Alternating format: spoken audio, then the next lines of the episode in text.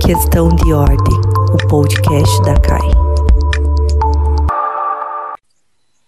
Olá, esse é o nosso episódio de número 14 do podcast Questão de Ordem da Comissão da Advocacia Iniciante da OAB Paraná. Me chamo Catiele Ribeiro, advogada e diretora de comunicação da CAI. Nosso objetivo principal é disseminar conteúdos com ideias e informações relevantes para os advogados em início de carreira. Para isso, convidamos hoje o professor Guilherme Luquezzi que é advogado criminalista, professor da Faculdade de Direito da UFPR, presidente do Instituto Brasileiro de Direito Penal Econômico, diretor financeiro do Instituto dos Advogados do Paraná. Hoje vamos conversar um pouco sobre um tema que foi muito pedido: inquérito policial. Para não perder nenhum episódio, salve nosso podcast em sua plataforma preferida e siga a Kai no Instagram, arroba. Os episódios vão ao ar a cada 15 dias, sempre na primeira e penúltima terça-feira do mês, por volta das 11 horas. Se preferir, salve os episódios para ouvir quando e onde quiser. Professor, seja muito bem-vindo ao nosso podcast, é uma honra tê-lo conosco. Catiele, muito obrigado pelo convite. Para mim é uma alegria estar aqui falando com os nossos ouvintes da Comissão da Advocacia Iniciante da OAB Paraná. É uma comissão pela qual eu tenho muito carinho, pois foi a minha primeira comissão na OAB também, há, enfim, mais tempo do que eu gostaria de admitir. E cumprimento a todas e todos que estão nos ouvindo. Professor, sobre o tema inquérito policial, quais seriam as primeiras dicas que o professor daria para um advogado em início de carreira? O que é mais importante saber a respeito desse tema? Catiele, uma coisa que me preocupa muito nos processos criminais é a falta de atenção que as pessoas costumeiramente dão à investigação preliminar, né, ao inquérito policial. E por que, que eu digo isso? Eu acho que isso vale para toda espécie de crime. Né? Desde desta criminalidade de rua mais comum, que são os casos que a gente acaba tendo o primeiro contato na advocacia, é, seja por meio de advocacia dativa ou por ser os casos de menor complexidade que muitas vezes nos contratam em, em início de carreira, o inquérito é extremamente importante porque normalmente é lá que o né, presumido autor do fato, o investigado, dá a sua primeira versão. Né? Se essa investigação começa com um auto de prisão em flagrante, é, é, o meio mais comum de se iniciar uma investigação referente a é, posse, porte de drogas, questões relacionadas ao tráfico, furto, roubo e até alguns casos né, cometidos com violência, como lesão corporal, é, homicídio. Se a investigação começa com auto de prisão em flagrante, na maior parte das vezes, o nosso cliente ele vai depor perante a autoridade policial sem a presença de um advogado. O advogado acaba sendo contratado pela família depois e aquela situação está posta. Né? Então, isso nos traz uma série de desafios, uma série de dificuldades, porque a gente precisa, de algum modo, lidar com aquela investigação, é, partindo já de uma versão que é, já foi dada pelo cliente, muitas vezes sem consultar um, advogado, contendo inconsistências, é, alguns lapsos que podem complicar o nosso trabalho depois. É, mas a gente acaba tendo um campo muito fértil para trabalhar quando nós somos contratados por um cliente e logo após ele receber a intimação para depor nos autos de inquérito. E isso vale para crimes de toda a complexidade, né? Desde é, de casos, como vinha falando, né, de crimes patrimoniais, crimes relacionados a drogas. Isso passa por questões mais complexas envolvendo aí crimes dolosos contra a vida, da competência do tribunal do júri, e isso também é verdade é, nesses crimes complexos que né, são próprios do direito penal econômico, em mega operações é, policiais, como né, Lava Jato e outros casos é, envolvendo corrupção, lavagem de dinheiro, organização criminosa, etc. E por que, que esse trabalho é importante? Tá?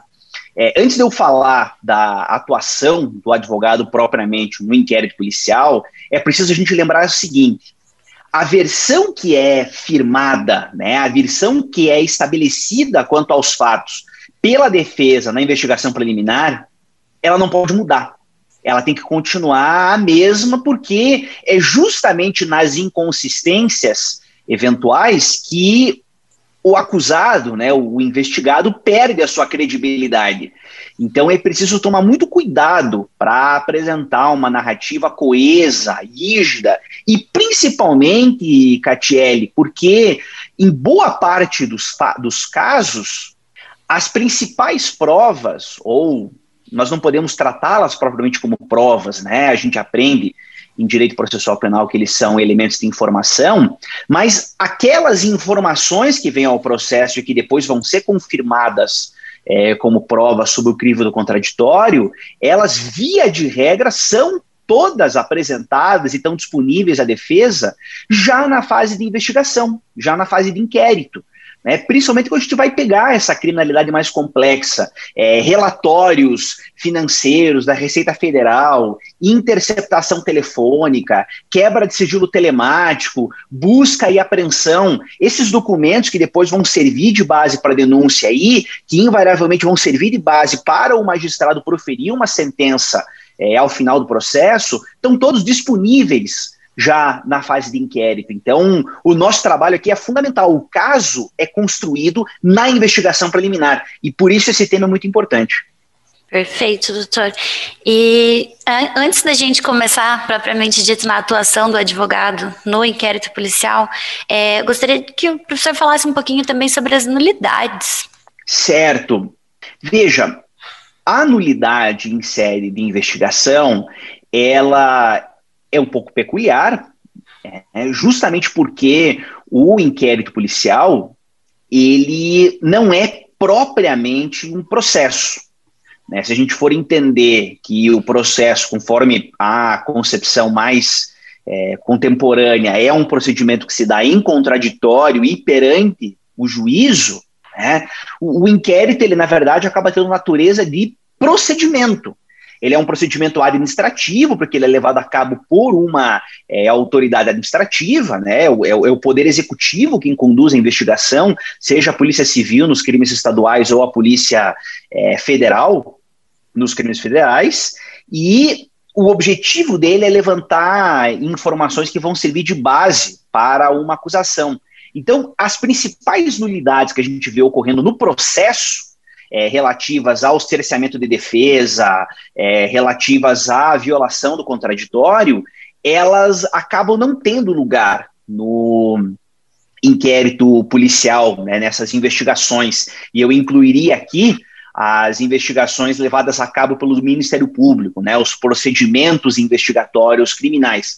Isso não significa que não existem nulidades no âmbito da investigação é, mas elas vão estar relacionadas, via de regra, à inobservância de alguma formalidade legal, né, a violação da legalidade. Então, por exemplo, se uma interceptação telefônica ela é realizada é, deixando de observar o prazo que a lei estabelece ou ela é renovada sucessivamente, bem, aí você tem uma violação de fórmula legal que né, por aquela prova ter sido coletada sem a, a observância das formalidades legais, e isso vai afetar o próprio conteúdo da informação que é obtida e até, né, aqui a gente usa a teoria da ilicitude das provas derivadas das provas ilícitas, tudo aquilo que for obtido depois com base é, nessa prova maculada por decorrência, ela acaba sendo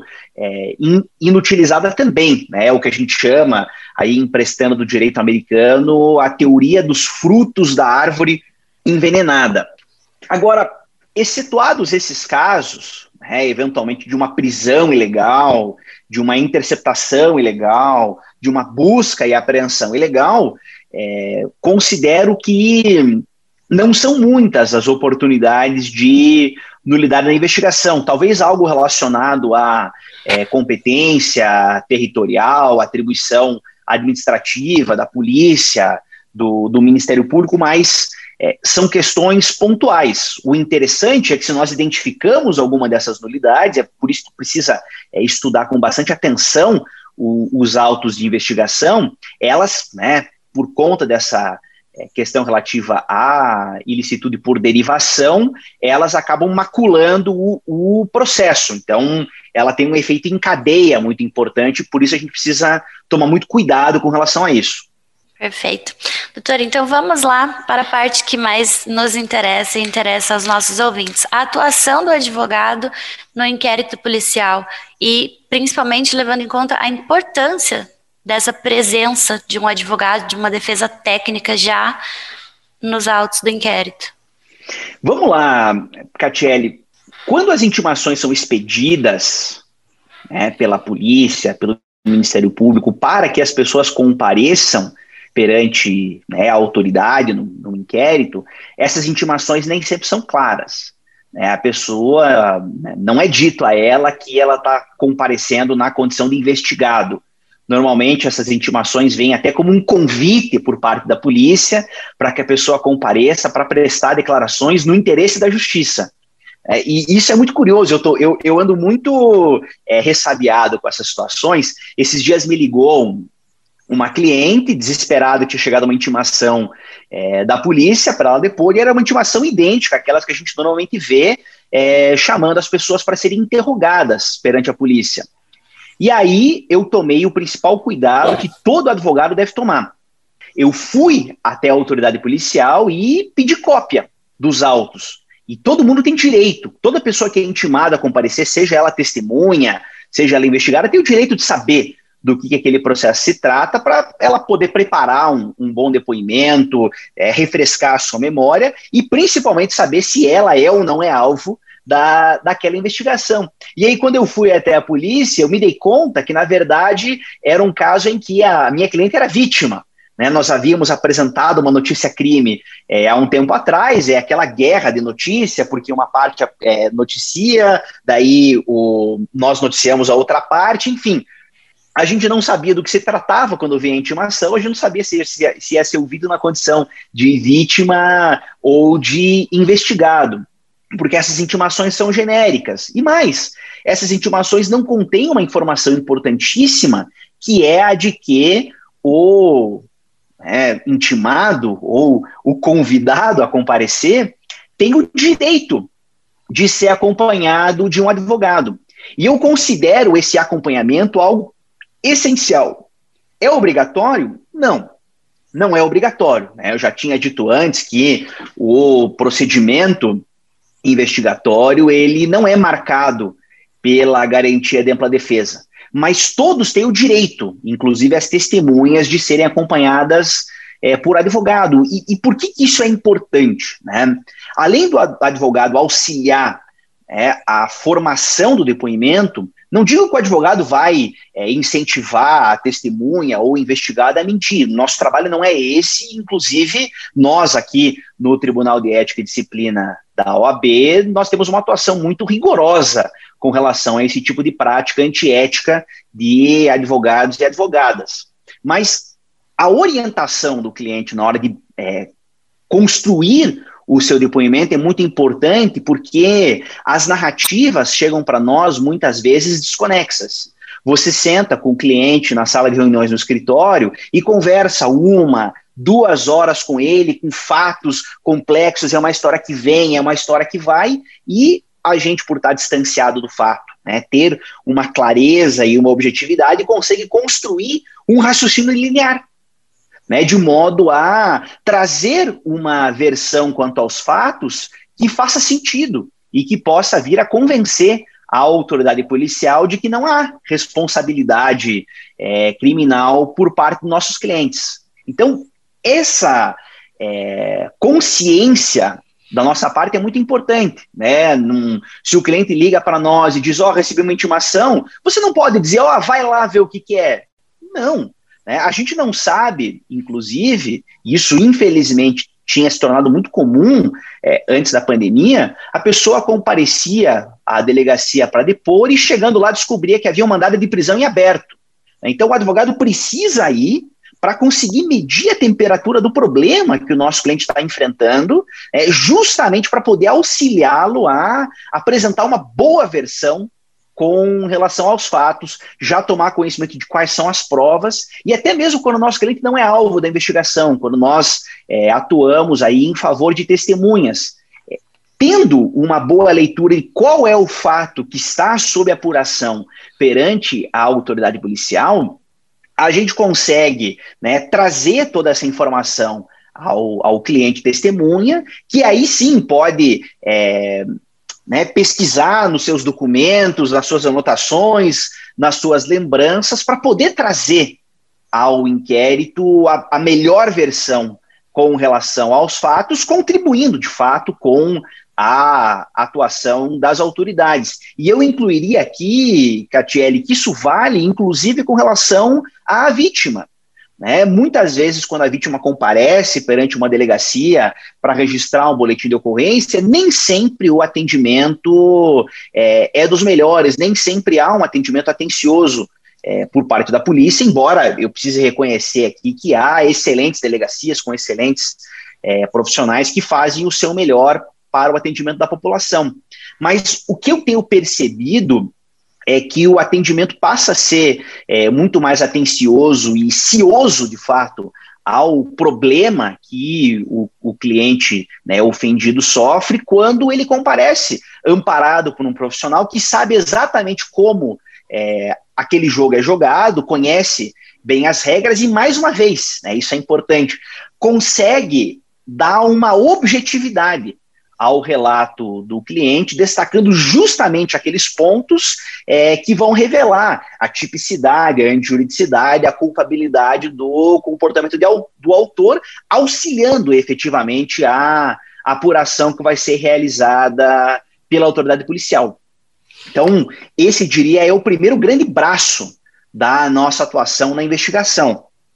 Entendi. É, dar um sentido aos depoimentos, auxiliar né, essa apresentação, essa melhor apresentação da versão dos fatos. Com certeza. E partindo um pouco agora para a questão prática, porque na teoria a gente sabe que geralmente as coisas funcionam muito bem. É, o professor comentou ali no começo da sua fala sobre ir até a autoridade policial e ter acesso ao que está acontecendo, acesso aos autos do inquérito. Como funciona isso na prática? Bem, tudo isso precisa ser formalizado. Tá? Então, a minha recomendação a vocês é procuração. Procuração é fundamental, mas eu diria que antes da procuração vem um outro documento mais importante ainda: contrato de prestação de serviços. Tá? É, é importante a gente formalizar essa atuação, porque o contrato, além de bem estabelecer né, os nossos honorários, porque a nossa atividade é uma atividade profissional que precisa ser remunerada, é, você consegue ali justamente delimitar o objeto da tua atuação. Então, bem, estou sendo contratado por uma diligência, ir até a delegacia de polícia é, para fazer cópia, para medir a temperatura, né, medir qual é o tamanho da situação. Pactua, né, por escrito, é, né, porque os, os pactos claros levam a amizades longas, e aí, né, também nessa oportunidade apresenta ao cliente uma procuração contendo poderes específicos. Muito cuidado na advocacia criminal com aquelas procurações genéricas, né, com os poderes da cláusula adjudícia e extra, podendo praticar todos os atos é, no foro geral e extrajudicial, podendo renunciar, transigir. A gente não precisa de nada disso, né? A gente não está ajuizando uma ação de indenização, uma ação de guarda, enfim. Eu costumo fazer minhas procurações objetivas, né? É, nome do outorgante, nome do outorgado, tomo cuidado de observar aí o novo CPC, colocando o endereço de e-mail de todo mundo, porque né, essa é a, a, forma mais comum que as intimações têm sido expedidas é, atualmente. E aí, na hora de especificar os poderes, eu coloco poderes específicos, né, específicos para atender aos interesses do outorgante nos autos de inquérito policial número tal, ou se a gente não sabe os autos, a gente coloca nos autos de inquérito em que houve a expedição da intimação de número tal, né, lavrada pelo escrivão ou pelo delegado fulano de tal, em trâmite perante a delegacia do é, enésimo distrito policial é, de Curitiba, São José dos Pinhais, Maringá, Londrina, Nova Vitória, onde quer que seja. Né? Porque aí a gente delimita o objeto da nossa atuação, principalmente porque, Catiele, e essa é uma preocupação importante que eu tenho hoje por estar é, no Tribunal de Ética e Disciplina da OAB, existem muitos casos em que os clientes às vezes não honram os contratos conosco e né, param de pagar ou dizem que não tem mais interesse, e a gente fica lá com uma procuração juntada no processo e o cliente não constitui novo advogado, a gente fica lá vinculado no processo, não renuncia e vem um, depois uma acusação por abandono de causa. Né? Qual que é a prova que a gente pode fazer em nossa defesa? Bem, a prova é que os meus poderes eram específicos para aquele ato, a prova era que o meu contrato continha tão somente esse objeto inicial. Então, são defesas que a gente vai criando e que muitos de nós só tomam esse cuidado depois que algum problema acontece. É, eu sou do tipo gato escaldado, eu tenho medo da água fria, já enfrentei muito problema nesses anos de profissão e, e venho tomando os cuidados, mas às vezes, quando a gente está começando, a gente não tem consciência de todos esses problemas. Né? Desculpa abrir esse, esse parênteses longo, mas você me fez uma pergunta de prática e eu é, já dei um passo além, porque são problemas reais que muitos colegas nossos enfrentam. Então, não precisa né? pedir né? desculpas. E, inclusive, vou pegar um gancho nessa tua fala, já que a gente falou, então, de Tribunal de Ética e Disciplina. É, se o professor puder falar, então, sobre as prerrogativas do advogado no âmbito do inquérito policial. Tá eu vou falar disso né, junto com a, o, a continuação da minha resposta para a tua pergunta anterior. Que veja, a gente pega a procuração do cliente, né, faz uma petição simples endereçada ao delegado de polícia, lembrando que a lei é, recentemente, não tão recentemente, mas enfim, é, há cerca de 5, 6 anos atrás, estabelece que a autoridade policial deve ser tratada é, com o mesmo pronome de tratamento que nós tratamos magistrados e membros do Ministério Público, então é excelentíssimo, senhor delegado de polícia, Vossa Excelência, etc. Aí, esse tipo de formalidade eu considero importante, porque é o, o, o nosso local de fala. Aí você dirige uma petição dizendo, né, fulano de tal, por seu advogado, vem com fundamento no é, artigo 7 do Estatuto da Advocacia da OAB, né, que contém lá os direitos do, do advogado, é requerer cópia da, do inquérito policial em que houve é a intimação do meu cliente para depor. Nós temos direito, e isso é uma prerrogativa fundamental da advocacia, ela foi reconhecida é, pela súmula vinculante número 14 do Supremo Tribunal Federal, que é direito do defensor do interesse do representado ter acesso amplo aos elementos de prova que, já documentados em procedimento investigatório realizado por órgão de competência de polícia judiciária, digam respeito ao exercício do direito de defesa. Ah, isso vale para o investigado, isso vale para a vítima, isso vale também para a testemunha. Até para que a testemunha vá depor, sabendo que ela vai depor como testemunha.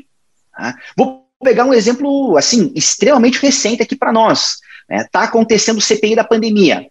Fato público e notório, o ex-ministro da Justiça, é, general Pazuello, foi intimado para depor na CPI da pandemia, e né, depois apresentar uma justificativa de ausência por conta de é, suspeita de Covid, e ele, na verdade, a Advocacia Geral da União impetra perante o Supremo Tribunal Federal um habeas corpus a fim de garantir salvo-conduto para que o general Pazuello possa comparecer à CPI da pandemia e, né, tendo a prerrogativa de exercer o, o direito de não se manifestar, o direito de permanecer calado, não produzir prova contra si.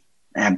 E aí vem aquele argumento, não, mas ele vai ser ouvido como testemunha, ele vai ser ouvido como investigado, e você não consegue separar as duas coisas. Né? Imagina eu pegar um sujeito que está todo ensanguentado, né, com um facão na mão, e dizer, não, veja, eu não vou te intimar para você depor, eu não vou te interrogar sobre o crime que você cometeu, mas eu quero que você venha depor como testemunha para me dizer né, quem foram as outras pessoas envolvidas é, nesse fato aí é muito difícil, né? Ou a pessoa ela é investigada ou ela não é. Se existe uma possível suspeita de que a pessoa né, esteja implicada, ela é investigada sim. Né? Então temos que cuidar com esses subterfúgios e é nosso direito. É, a súmula vinculante do Supremo reconhece isso, no, né, a súmula vinculante 14, e isso passou a estar tá né, expressamente previsto em lei, no nosso estatuto, na Lei 8.906 de 94, nos incisos 13 e 14 do artigo 7. É, são, é nosso direito examinar é, qualquer processo, inclusive autos findos, quando não estejam sujeitos ao sigilo, mesmo sem procuração, mas como a investigação policial é, ela acaba sendo um procedimento mais sigiloso, até porque o fato está sendo apurado ainda. O ideal, né, para a gente não esbarrar na questão do sigilo, é apresentar a procuração para a gente poder consultar, fazer fotocópia. Nós temos o direito de fotografar com o nosso telefone, nós temos o direito de levar um caderno, fazer apontamentos. Tudo isso são prerrogativas importantes nossas. E isso é bom que conste já na petição, né, que o requerimento de acesso está sendo feito com base nos incisos 13 e 14 do artigo 7 do Estatuto, com base na súmula vinculante é, número 14 do Supremo Tribunal Federal, de modo que, se esse acesso for negado a nós, cabe a impetração de um habeas corpus, a impetração eventualmente, a depender da situação, do mandado de segurança perante a autoridade judiciária, para que nos assegure o direito de acesso a esses cadernos de investigação. E outra coisa importante, né, já que a gente está falando de questão prática, saindo um pouco dessa é, questão relativa às prerrogativas.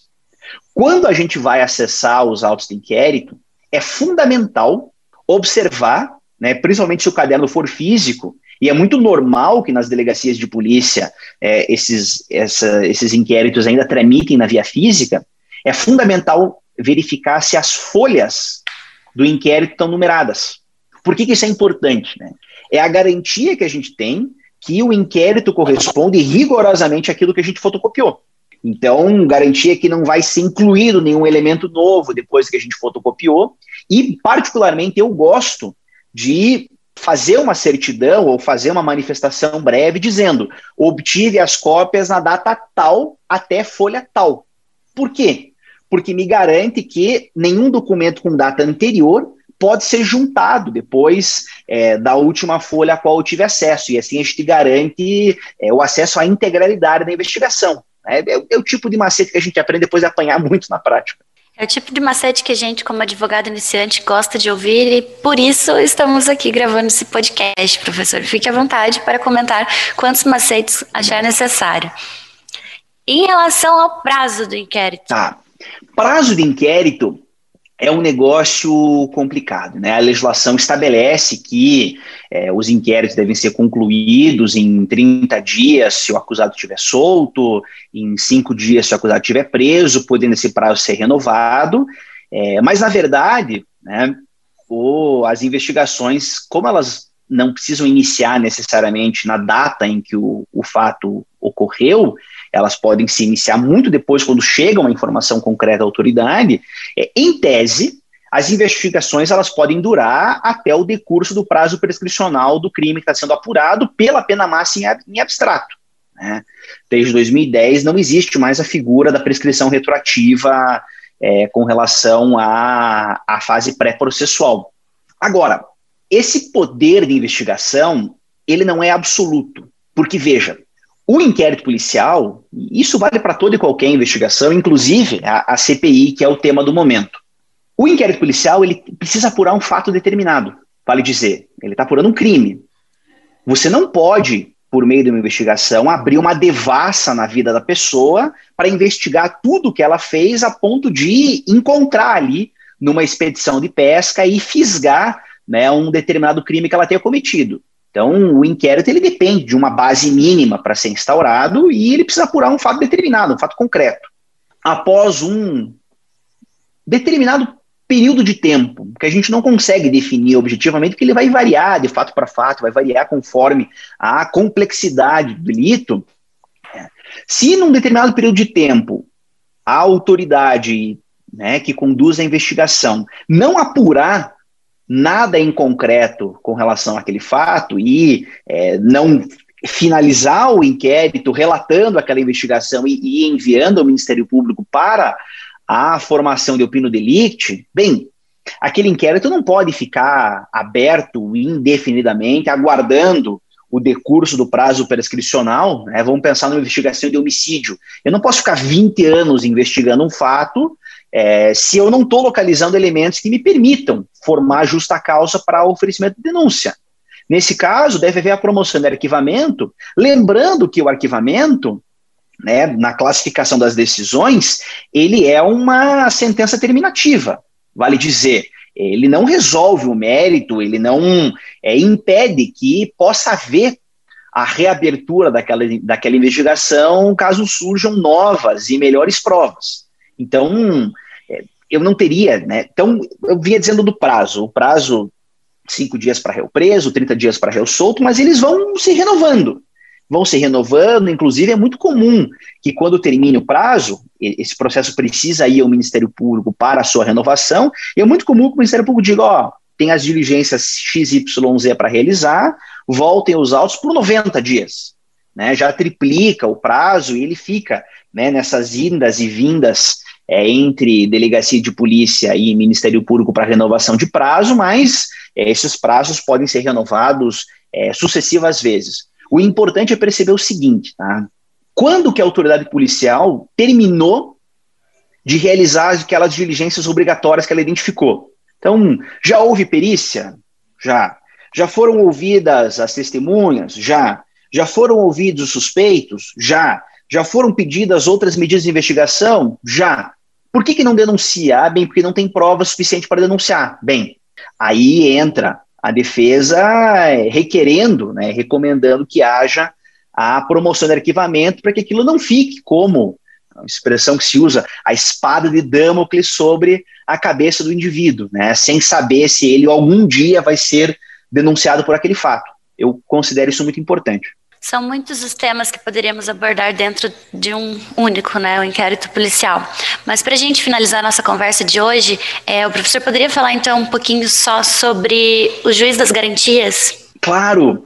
É, o juiz das garantias é uma inovação que se buscou introduzir na legislação brasileira a partir da é, Lei 13.964-2009, né, que ficou como, conhecido como Lei Anticrime por conta é, do pacote com o mesmo nome que foi apresentado pelo Ministério da Justiça e da Segurança Pública, e a partir de emendas parlamentares foi incluído, ou melhor, foram incluídos uma série de artigos após o artigo 3 do Código de Processo Penal, que dizem, né, artigo 3A, que o processo deverá ser acusatório e, portanto, ele não poderá ter a atuação é, proativa do juiz, que deve atuar mais como um árbitro entre as partes que produzem as provas no processo, e nos dispositivos subsequentes, artigos 3b, 3c, 3d, enfim, ele estabelece a figura do juiz das garantias. O que seria o juiz das garantias? Seria um magistrado que teria atuação na fase de investigação preliminar, não propriamente como um juiz investigador, porque afinal o juiz não investiga, o juiz não preside investigação, é, exceto eventualmente se for uma sindicância administrativa para apurar alguma infração que tenha ocorrido no âmbito do Poder Judiciário. Mas essa é a única situação que eu consigo pensar, né, uma sindicância em que você tem um juiz investigador propriamente.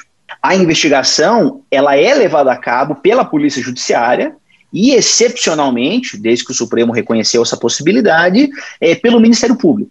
Agora, para que, que há atuação jurisdicional na fase de investigação? Né? É, ele existe, primeiro, para realizar o controle da legalidade dessas investigações, né, o Ministério Público faz o controle externo da atividade policial e o magistrado controla a legalidade daquele, daquele procedimento todo, podendo ser demandado pela defesa a ponto de coibir eventual excesso, como, por exemplo, eu mencionei há pouco, a negativa de acesso à cópia do caderno investigatório. Né. Para além disso, há uma série de medidas durante a investigação que, é, para garantir o status libertatis, né, para garantir a liberdade do indivíduo do investigado e para coibir abusos, dependem de prévia autorização judicial. Por exemplo, decretação de prisão.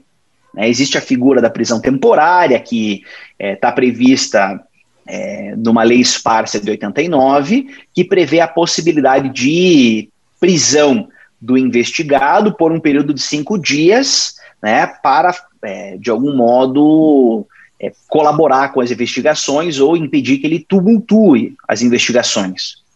O delegado não pode simplesmente prender o sujeito, ele precisa representar a autoridade judicial, né, ao, ao magistrado, quais são os fundamentos que justificam aquela prisão e aquela prisão precisa ser decretada pelo juiz. Da mesma forma, né, se houver algum fundamento cautelar que justifique, se for necessário para preservar a ordem pública, a ordem econômica, garantir a né, instrução da investigação ou né, para impedir uma eventual fuga, garantir a aplicação da lei penal, também poderá haver um requerimento por parte do Ministério Público ou uma representação por parte da autoridade policial é, por uma prisão preventiva. E essa prisão preventiva somente pode ser decretada né, pelo magistrado.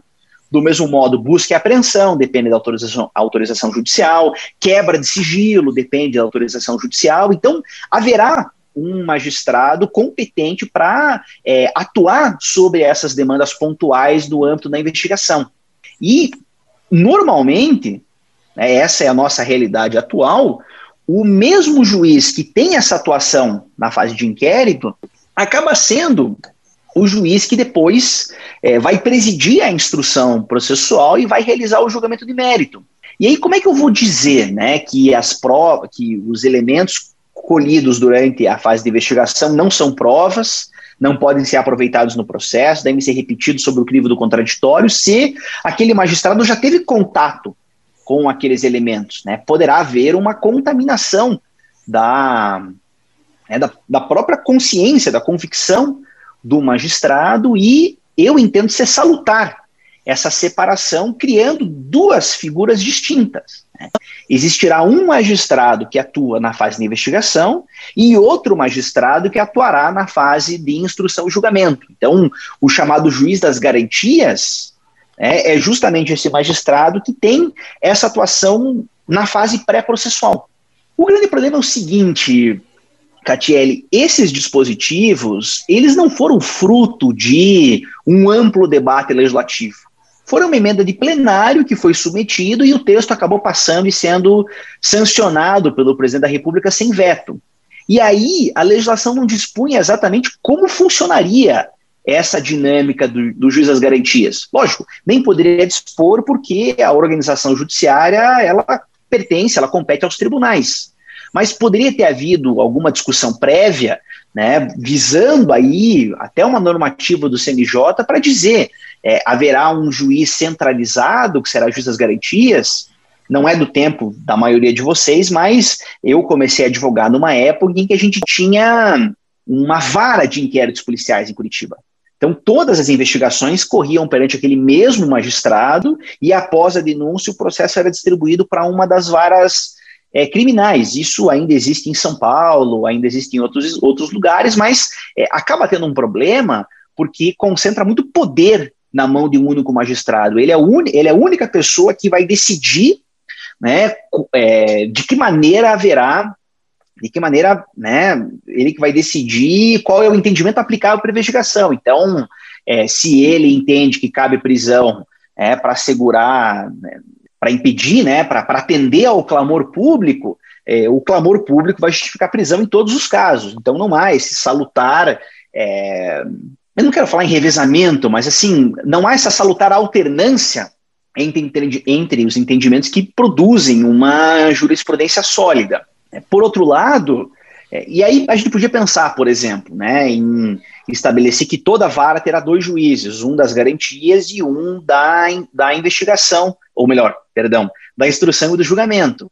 Agora, isso demandaria uma despesa muito alta, porque não são todas as varas que possuem dois magistrados, né, um titular e um substituto. A Justiça Federal, por exemplo, tem, mas outras comarcas, ou melhor, né, a, a Justiça Estadual, em diversas comarcas, não tem Muitas vezes você tem um magistrado substituto que atende várias é, varas simultaneamente e você tem um problema sério nas comarcas de entrância inicial no que diz respeito ao é, a vara única. Aí como é que fica? Se você tem um único juiz na comarca, para você não prejudicar a competência territorial, o que, que se faz? Tem que prorrogar a competência do outro juiz? Chegaram a falar em rodízio entre juízes, que é uma coisa esquisita, né? A gente não sabe muito bem como é que vai funcionar. Será que o, sei lá, será que o juiz de Pinhão vai atuar como juiz das garantias dos crimes que forem acontecer em Pitanga e vice-versa? A gente não sabe muito bem. E ninguém soube. A Associação dos Magistrados Brasileiros entrou com uma ADIM perante o Supremo Tribunal Federal que suspendeu a vigência e já passou aí é, quase um ano e meio desde essa suspensão e nós não temos a figura do juiz das garantias instituído. Mas, apesar desses problemas de organização, também tem outras é, dificuldades no texto que o Congresso Nacional aprovou. É o texto que mereceria é, um aprimoramento, na medida em que, por exemplo, é, a fim de analisar os autos de inquérito, é, seria o juiz das garantias quem receberia a denúncia. E aí o o processo começaria do zero perante o juiz da instrução e julgamento. Mas o mesmo dispositivo diz que se houver prisão, o juiz da instrução e do julgamento deverá analisar se aquela prisão deve ou não ser mantida.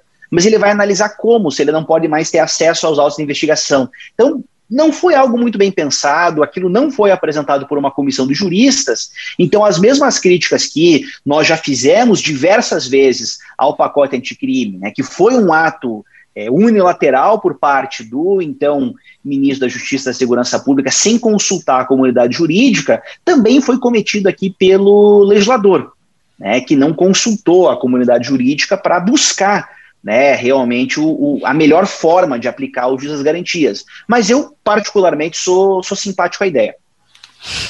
Deixei esse tema por último, não que ele seja menos importante, né?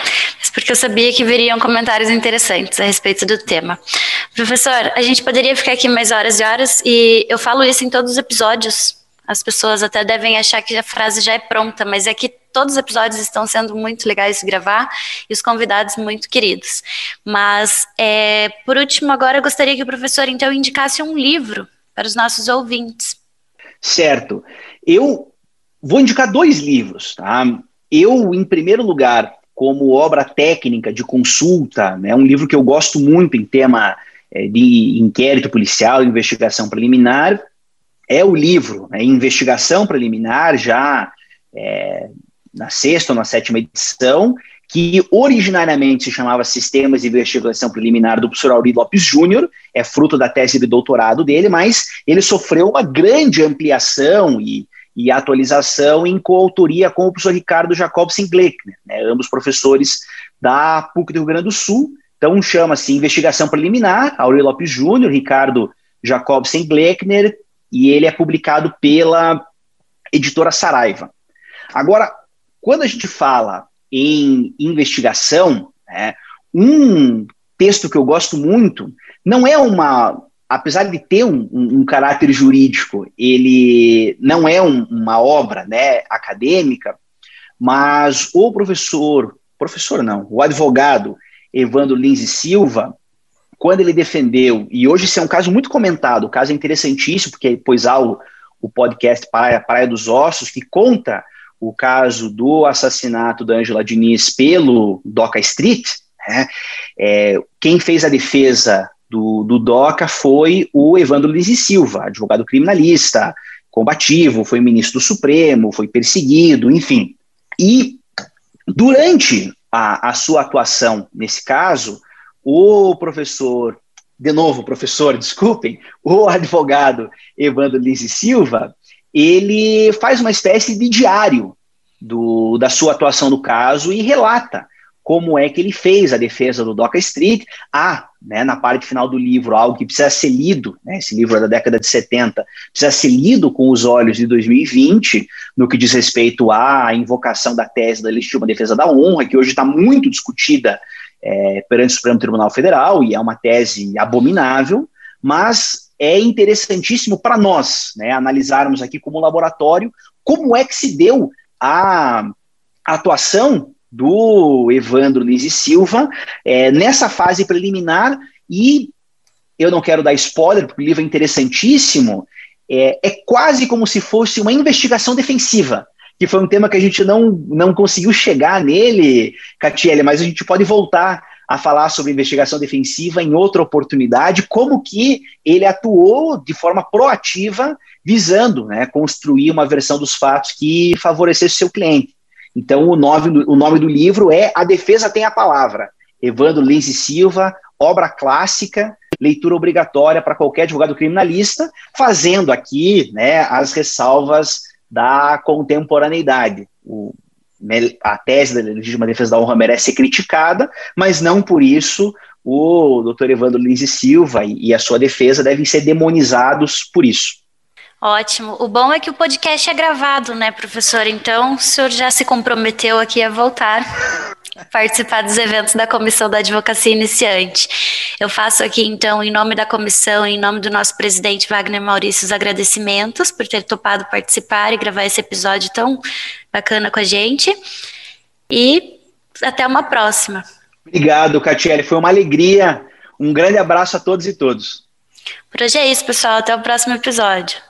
Realização OAB Paraná e Comissão da Advocacia Iniciante.